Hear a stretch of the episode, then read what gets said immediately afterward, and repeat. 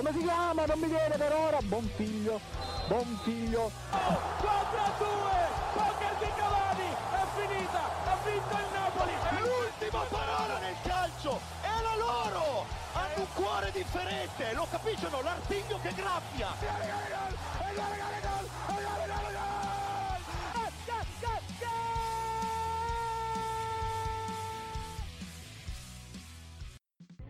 Ci pensate di vedere Ribery, Boateng e Balotelli tutti assieme nella stessa squadra sotto legge del presidente Berlusconi? No, non è un sogno, è la realtà, signori. Lo potremo vedere il prossimo estate. Buona serata a tutti, cari ascoltatori Goal Speaker.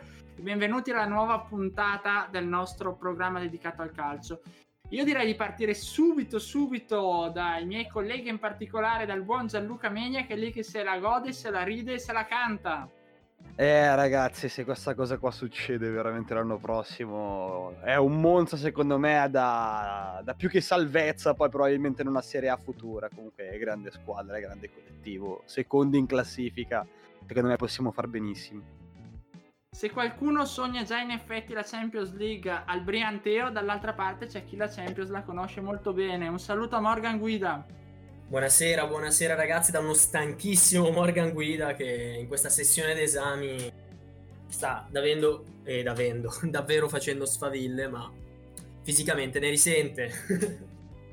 allora, io direi di mandare un attimo spazio ai nostri sostenitori non pubblicitari e poi torniamo con il campionato e con la sfida di Coppa Italia Inter-Juve.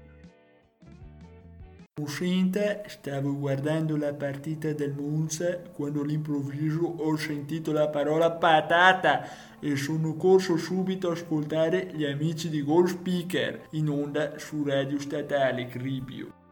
Bene, allora partiamo subito con il botto e partiamo subito con eh, l'Inter eh, che ha vinto e fatto spettacolo in effetti con il Benevento del buon Pippo Inzaghi. Una vittoria netta, 4-0, due autogol, ma anche un Romelu Lukaku sicuramente molto pronto nonostante le voci che purtroppo pesano sullo scontro con Zlatan Ibrahimovic. Gianluca, questa Inter può diventare così pericolosa per il campionato, soprattutto in vista del prossimo derby che è di qui a poco, il derby importantissimo per il campionato. Vabbè, ma l'Inter che sia pericolosa è una costante di questo campionato, da inizio campionato che comunque si continua a fronteggiare col Milan e a, e a stare, come si suol dire, a culo. Però la, l'Inter comunque gioca molto bene, l'ha fatto vedere anche a, contro il Benevento, ha una grande partita, quasi del tutto dominato dall'inizio alla fine, tranne per un episodio un po' dubbio sul, sul fallo sulla Padula, che forse poteva essere valutato, probabilmente è stato valutato come un fallo fuori aria, quindi non, quindi non era permessa la, la, concessione del fallo. E quindi niente, un Inter comunque che convince un Lukaku in grande spolvero, un Lautaro che si ritrova secondo me, che ritrova la rete, ritrova la, grande, un grande assist, comunque un grande giocatore. E niente, comunque sarà tutto da vedere. Probabilmente il derby sarà decisivo, ma bisogna vedere anche i risultati. L'Inter adesso affronterà Fiorentina e poi Roma, quindi sarà un periodo molto complicato. Ecco, a tal proposito, sul mercato l'Inter è stata, diciamo, abbastanza ferma per usare un eufemismo. Zero uscite, zero entrate, però forse un grande acquisto è arrivato, che è Christian Eriksen. A questo punto può fare la differenza. Beh, l'abbiamo visto anche nel derby, entra in due minuti, tira giù una punella incredibile, pronosticata dal nostro Morgan Guida, che tra l'altro mando cordialmente a fare in culo. E... Stilnovismo? Stilnovismo? Anche lo stare a culo di prima mi sembrava, mi ricordava tanto Guido Guinizelli. e, esattamente come diceva Leopardi, no, nulla, comunque. Stavano dicendo che comunque Eriksen è un giocatore molto decisivo, o grande impatto sulla partita. Ebbene, dall'altra parte, in effetti, dopo aver visto una, un Inter sicuramente in grande spolvero, c'è la Juventus che non vuole mollare, nonostante il caso Cristiano Ronaldo che va in vacanza in zona arancione a Courmayeur, in effetti la Juve va, prosegue interperrita nella propria corsa battendo 2-0 la Sandoria, peraltro con un grande Federico Chiesa, molto criticato all'inizio, ma che a, ad ora sta dimostrando invece forse di valere quanto è costato. Morgan, cosa ne pensi Federico Chiesa e veramente può valere questi 60 milioni? Guarda, Federico Chiesa sta avendo indubbiamente la sua migliore stagione da quando gioca in Serie A. Eh, alla Fiorentina già aveva fatto vedere delle buonissime cose, ma io che l'ho avuto al fantacalcio ai tempi della Fiorentina ti posso dire che fase realizzativa non è stato mai incisivo quanto in questa stagione con la Juventus.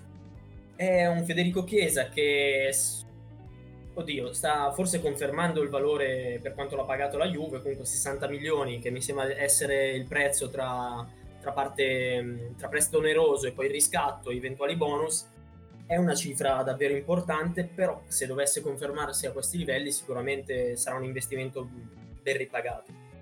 In generale la Juve mm, non fa una partita incredibile, ovviamente gioca meglio della, della Sampdoria dal punto di vista del possesso palla, eh, la, la, biglia ce l'ha sempre lei, eh, però comunque arriva fino al novantesimo sul risultato di 1-0, quindi mm, sono situazioni piuttosto pericolose in cui basta un, un episodio invece di finire 2-0, la partita finisce 1-1. In ogni caso la Juventus continua la sua, la sua scalata verso la vetta, il suo recupero, e volevo sottolineare in generale, non tanto per questa partita, ma più in generale per la stagione che sta facendo, le grandissime prestazioni di Quadrado, che forse dopo, dopo anni di, di, apprendistato sulla fascia destra, però in, in, zona bassa, sta diventando davvero un terzino molto molto molto importante e forse il miglior terzino che la, che la Juve abbia, abbia avuto da, da quando l'ha presa in mano Conte anni fa e ha iniziato questa sfilza di scudetti. Ecco, chi invece si è beccato probabilmente uno sgambetto indesiderato e inaspettato è l'Atalanta, che dopo la vittoria in Coppa Italia con la Lazio... Davvero? Eh sì, mm. purtroppo il risultato ribaltato, il nostro Morgan non se lo ricorda, non l'ha vista forse. No, non, non ero impegnato questo weekend. Eh, però purtroppo effetti un 3-1 pesante in casa con la Lazio. Ecco, a tal proposito, Morgan, volevo chiederti, l'Atalanta paga effettivamente l'assenza di giocatori importanti come Romero, come eh, Gosens, oppure è proprio una cosa, diciamo, casuale che, che è avvenuta? L'Atalanta per me paga tante cose messe insieme che allo stesso, allo stesso, allo stesso modo sono anche i suoi punti di forza in altre situazioni. Paga, vabbè, per esempio il lascito, l'addio di Gomez, quello lo pagheremo sicuramente, continueremo a pagarlo perché è un giocatore con le sue caratteristiche, credo sia irripetibile ed è quel giocatore dall'estero imprevedibile che può cambiarti la partita quando, quando è bloccata. Paga il fatto di avere una rosa ampia che allo stesso modo è anche eh, uno dei suoi punti di forza in alcune situazioni, cioè il lusso di potersi permettere di inserire per esempio Muriel a, a metà secondo tempo. Però come detto da Gasperini, l'Atalanta è più forte con una rosa corta. Quindi sta pagando magari mh, eh, le fatiche di inserimento di giocatori come Milanciuk, che magari entrando dalla panchina possono dire davvero la loro e, e svoltarti la gara, ma messi titolari ancora faticano a ingranare e eh, come hai detto tu sta pagando sì, quindi le, assen- le, grandi assenze che c'erano in questo match le ha pagate. Mm, non so dirti però se questa sia una battuta d'arresto de- dettata da, da fatiche, comunque sta- l'Atalanta sta giocando diverse partite ravvicinate e, e continuerà a farlo perché adesso eh, c'è la Coppa Italia e tra tre settimane circa ci sarà il Real.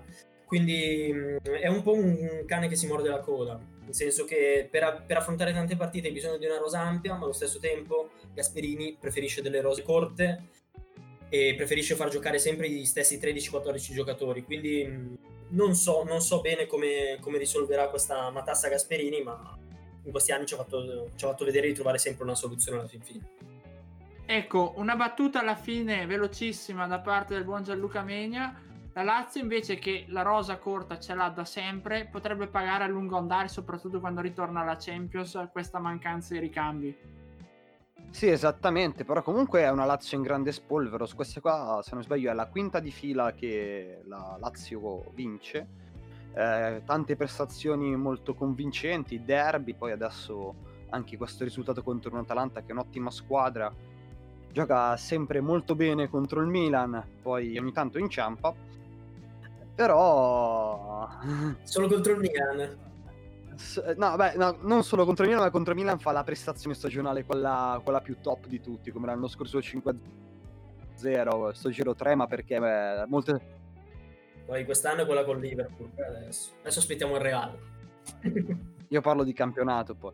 E niente, quindi una, una Lazio che è in grande crescita, che, che può fare bene anche in Champions magari e potrà sorprenderci. Perché no?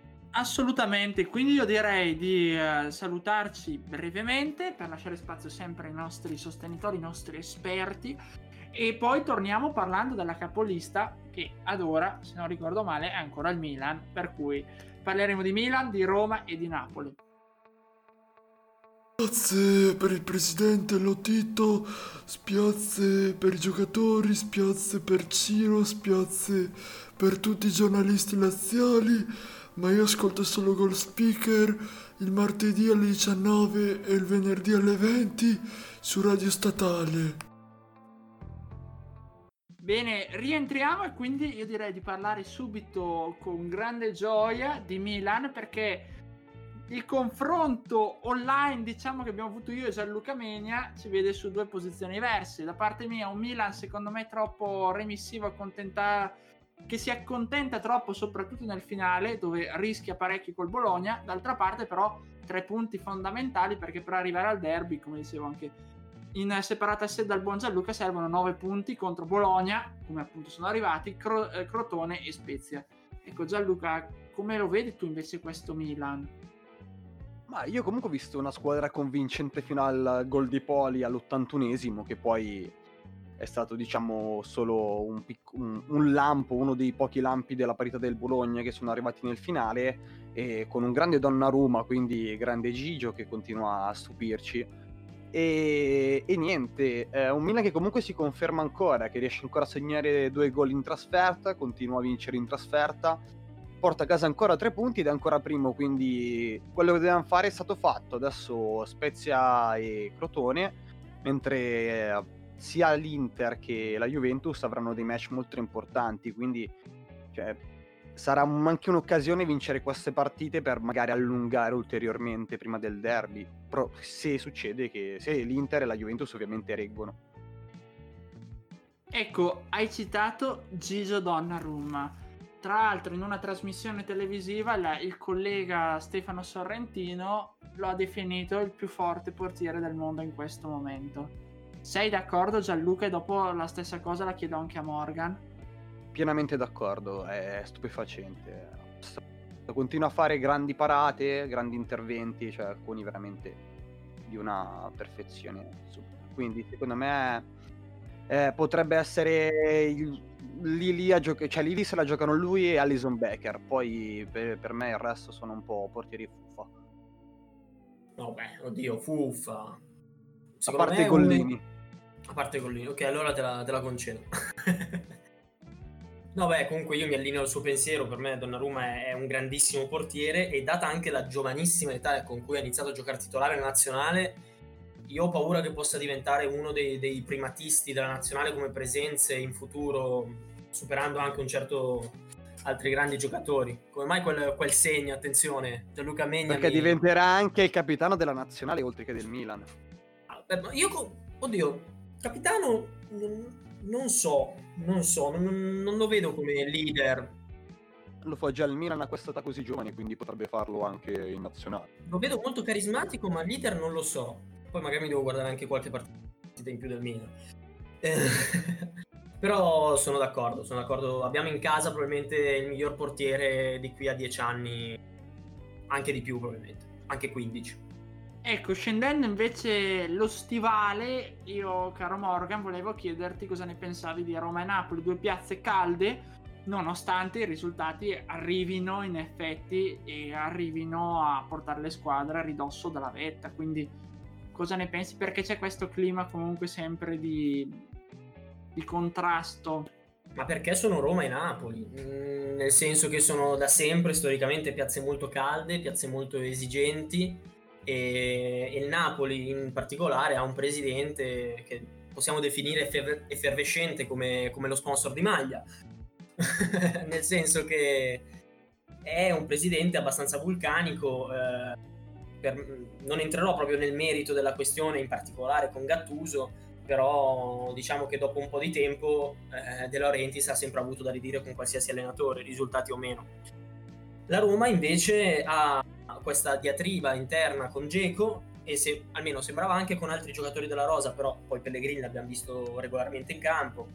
Geco, tra, che tra l'altro è tornato ad allenarsi in gruppo dopo una settimana di allenamenti individuali, io spero torni titolare perché ce l'ho al fantacalcio.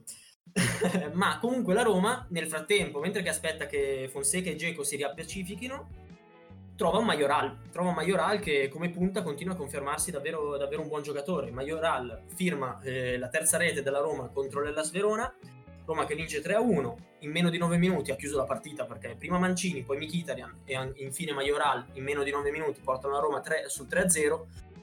Il Verona non è che abbia fatto molto in realtà per, tor- per tornare mh, sui binari di una partita eh, da cui trarre dei punti. C'è stato sì il gol di Colley al 62esimo, tra l'altro Colley in prestito, prima Colley dall'Atalanta, giovanissimo, dovrebbe essere un classe 2000, però o forse anche più piccolo, adesso ho il dubbio. La 2000. 2000. E, però un Verona un po' più spento rispetto ad altre appar- apparizioni.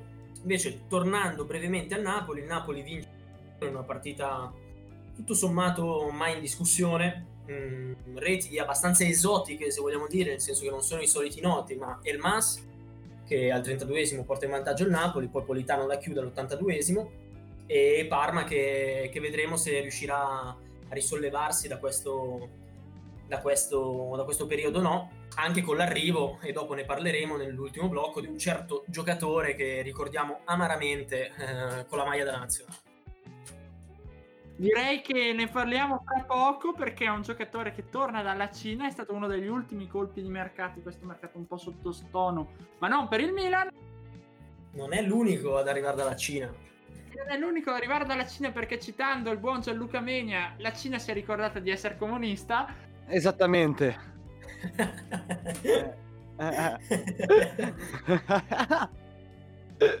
e niente, quindi quindi tutti tornano in Serie A perché al posto di guadagnare un milione e mezzo ne guadagnano due. Quindi partiamo da questo presupposto. Quindi in attesa che, che, il presidente Xi Jinping ci faccia chiudere la trasmissione e poi anche Radio Statale, se non mi vedete più, quindi a questo punto direi di, di passare direttamente uh, al prossimo blocco, lasciando prima però spazio ai nostri cani sostenitori. Sì, dà sempre tante emozioni ascoltare i ragazzi di Goal Speaker su insomma, radio statale il martedì alle 19 e il venerdì alle 20. Insomma, molto simpatici, sempre grande simpatia da parte loro.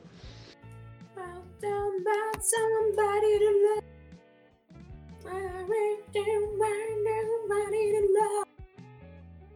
Ecco, il nostro momento in effetti musicale l'abbiamo sentito grazie a Morgan Guida, grazie Morgan.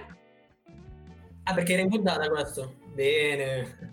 sì, perché purtroppo non possiamo andare effettivamente la musica, però c'è chi canta, quello siamo ancora è ancora possibile, per cui lo facciamo volentieri. Ma a proposito di canzoni... E c'è chi fa gli scavetti anche, oltre che chi canta. Eh, c'è chi fa gli scavetti, tra l'altro, in puntata che fa, che fa, proprio il gesto qui. Quindi stiamo parlando di Graziano Pellè, che dopo quel famoso europeo che gli costò probabilmente un posto nelle bighe europee e costretto in un esilio cinese, se dorato per tutti, per quanto possa essere, deciso di tornare in Italia e di tornare a Parma, unica squadra dopo il Cesena ad averlo avuto tra l'altro proprio in Serie A Ecco, cosa ne pensate di questo ritorno che è poi il, un po' il colpo a sorpresa finale per il Parma che è scatenatissimo tra l'altro sul mercato ieri perché ha acquistato anche Bani, ha acquistato Conti nelle scorse, eh, nei scorsi giorni e anche un altro acquisto se non ricordo male. Sì, esatto, è un, è un, Parma abbastanza scatenato. Parma e Milan, due grandi squadre su questo mercato, nel caso che hanno operato tanto, hanno fatto molte operazioni sia uh, di vendita che di acquisto, quindi uh, sono anche rientrati alcuni costi, tipo il Milan andando, mandando via Duarte, e Musacchio e anche Conte a malincuore che ci tenevo tanto come giocatore, mi è sempre dispiaciuto. E comunque si sono comunque uh, espressi molto sul mercato, ma soprattutto la, il Parma fa un grande colpo in attacco che è quello di Graziano Pellè. E qui volevo mandare una provocazione ai nostri ascoltatori e dirmi se ne vale la pena comprarlo al fantacalcio, che devo rinforzare il mio attacco e volevo anche la loro opinione, quindi partirà un sondaggio questo giorno. E tra destro e Pellè... Eh. Eh, ma adesso costa 24, io ho 26 crediti per comprarmi un difensore, due attaccanti e un centrocampista, quindi devo, devo operare bene. Poveraccio. Vabbè, comunque, anche il... E niente, possiamo andare avanti, secondo me. Cioè. Sì, esatto, perché dalla Cina no, visti i tagli che ci sono imposti dal governo asiatico, ritorna anche un'altra vecchia conoscenza che è il faraone e Stefan El Sharawi che è arrivato a Roma. E qui chiedo a Morgan: El Sharawi può effettivamente essere utile come giocatore a questa Roma oppure dopo l'esperienza cinese è un po' finito il suo talento? Ma eh, il Sharawi anche con la nazionale non è che l'abbia visto male nelle apparizioni che ha fatto mentre giocava in Cina, così come non l'ho visto male nelle, nell'ultima stagione alla Roma. Quindi secondo me il Sharawi può, può, ritrovarsi come giocatore, ovviamente avrà bisogno di tempo per carburare nuovamente perché il campionato cinese sicuramente non è allenante come un qualsiasi campionato europeo, anche di quelli più tipo il campionato svizzero, io credo che sia a un livello superiore di quello cinese Ehm, però sì, secondo me può dire assolutamente la sua eh, e io lo prenderò in, in, considerazione per il Fanta, visto che sono il più ricco. Sono il più ricco perché mi è andato via il Papu Gomez purtroppo e quindi sì, ehm, speriamo anche che possa rientrare a, a dei buoni livelli per un europeo. Adesso qualche mese c'è, ovvio, è un ruolo in cui sembra il posto inamovibile di Insigne, però un buon ricambio dietro Grifo, El Sharawi, Insigne, comunque è, è, quella la zona di campo, secondo me può essere utile. E per concludere questa puntata poi chiedo quindi l'opinione poi a Morgan e a Gianluca sulle dichiarazioni di Mancini. Roberto Mancini oggi ne esce con questa eh, dichiarazione in cui dice dopo i mondiali del 2022 tornerò ad allenare una squadra di club. Cosa ne pensate? Pensate che Mancini lasciare l'Italia così magari dopo i mondiali sia un po' troppo prematuro oppure una scelta giusta?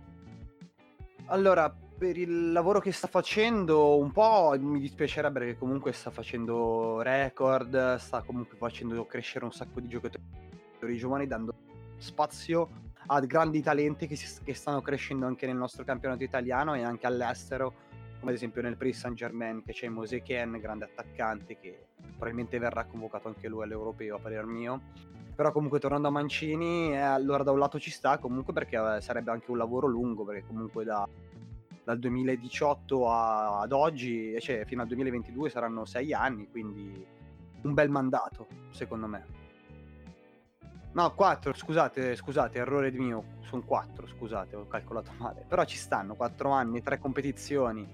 E, no, ero un attimo via con, con il cervello, stavo pensando un attimo che era il 2018 e non il 2017, quindi eh, che sarebbe stato 5 nel caso. Però fa, fa, niente, andiamo avanti oltre alla matematica.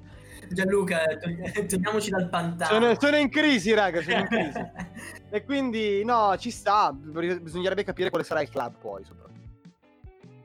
Beh, io mi allineo mi allineo al pensiero di Gianluca, comunque eh, secondo me è corretto dare già due anni, anzi un anno d'anticipo, eh, oggi con i numeri siamo tutti messi benissimo, un anno di anticipo eh, così che la, la federazione possa, possa, attrezzarsi a questo addio e soprattutto non lo sta facendo con la barca che affonda, cioè lo sta dicendo in un momento in cui la barca altro che affonda, è probabilmente a livello di galleggiamento più alto degli ultimi anni.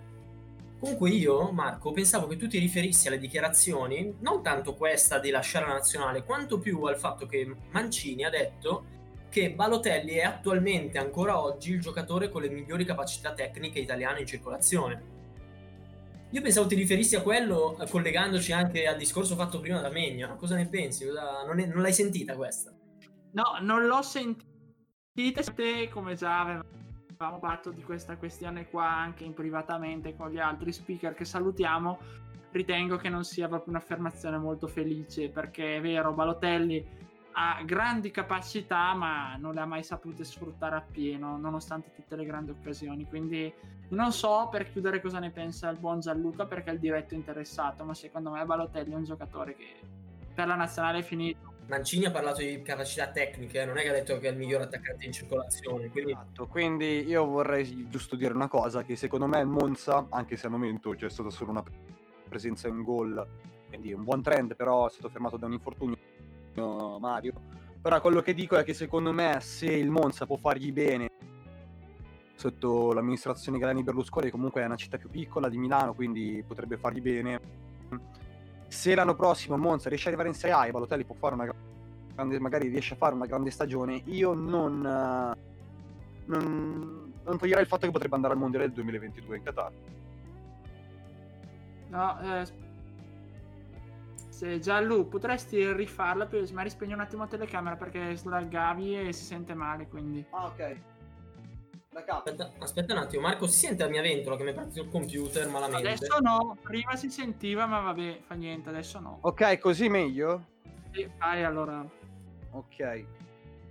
Eh, cosa dire? Allora, sì, eh, ovviamente Mario non verrà convocato nel 2021 per questi europei che comunque a quanto pare saranno itineranti a prescindere dal Covid, come è stato dichiarato dalla UEFA e niente, comunque Mancini, eh, no, stavamo parlando di Balotelli, scusate, mi sono perso, fatemela rifare. Allora. Balotelli sicuramente non verrà convocato nel 2021, comunque il Monza secondo me potrebbe fargli molto bene e non escluderei il fatto che possa essere convocato nel 2022 magari da un'ottima stagione in Serie A eh, nella, nel, nella futura stagione 2021-2022 eh, nella speranza poi di magari arrivare al mondiale con lui davanti, che comunque è sempre un grande campione, un po' un testone, lo sappiamo benissimo. Però non sia mai che magari la gestione Berlusconi-Galiani non possa fargli bene, che comunque Monza è un bell'ambiente, anche giocatori come Boateng e altri giocatori della Serie A si sono affacciati in una realtà come quella del Monza in B o addirittura in C, si sono trovati molto bene, quindi non escluderei nulla. Va bene, io direi quindi di chiudere qui la nostra puntata con le affermazioni del buon Gianluca Megna su Mario Ballotelli. Io direi quindi di salutare innanzitutto eh, Gianluca. Ciao a tutti, grazie per essere sempre qui con noi e vi aspettiamo venerdì e poi settimana prossima. E salutare poi anche il buon Morgan Guida. Buonasera, buona serata ragazzi, alla prossima, cioè martedì per quanto mi riguarda. Ovviamente venerdì seguirete i miei colleghi sempre alla stessa ora, sempre sugli stessi canali. E quindi il nostro augurio è di rivederci venerdì, dove parleremo sicuramente del Derby d'Italia, ma più in generale della Coppa Italia. Quindi ascoltateci sempre sulle frequenze di radio statali. Un caro saluto a tutti!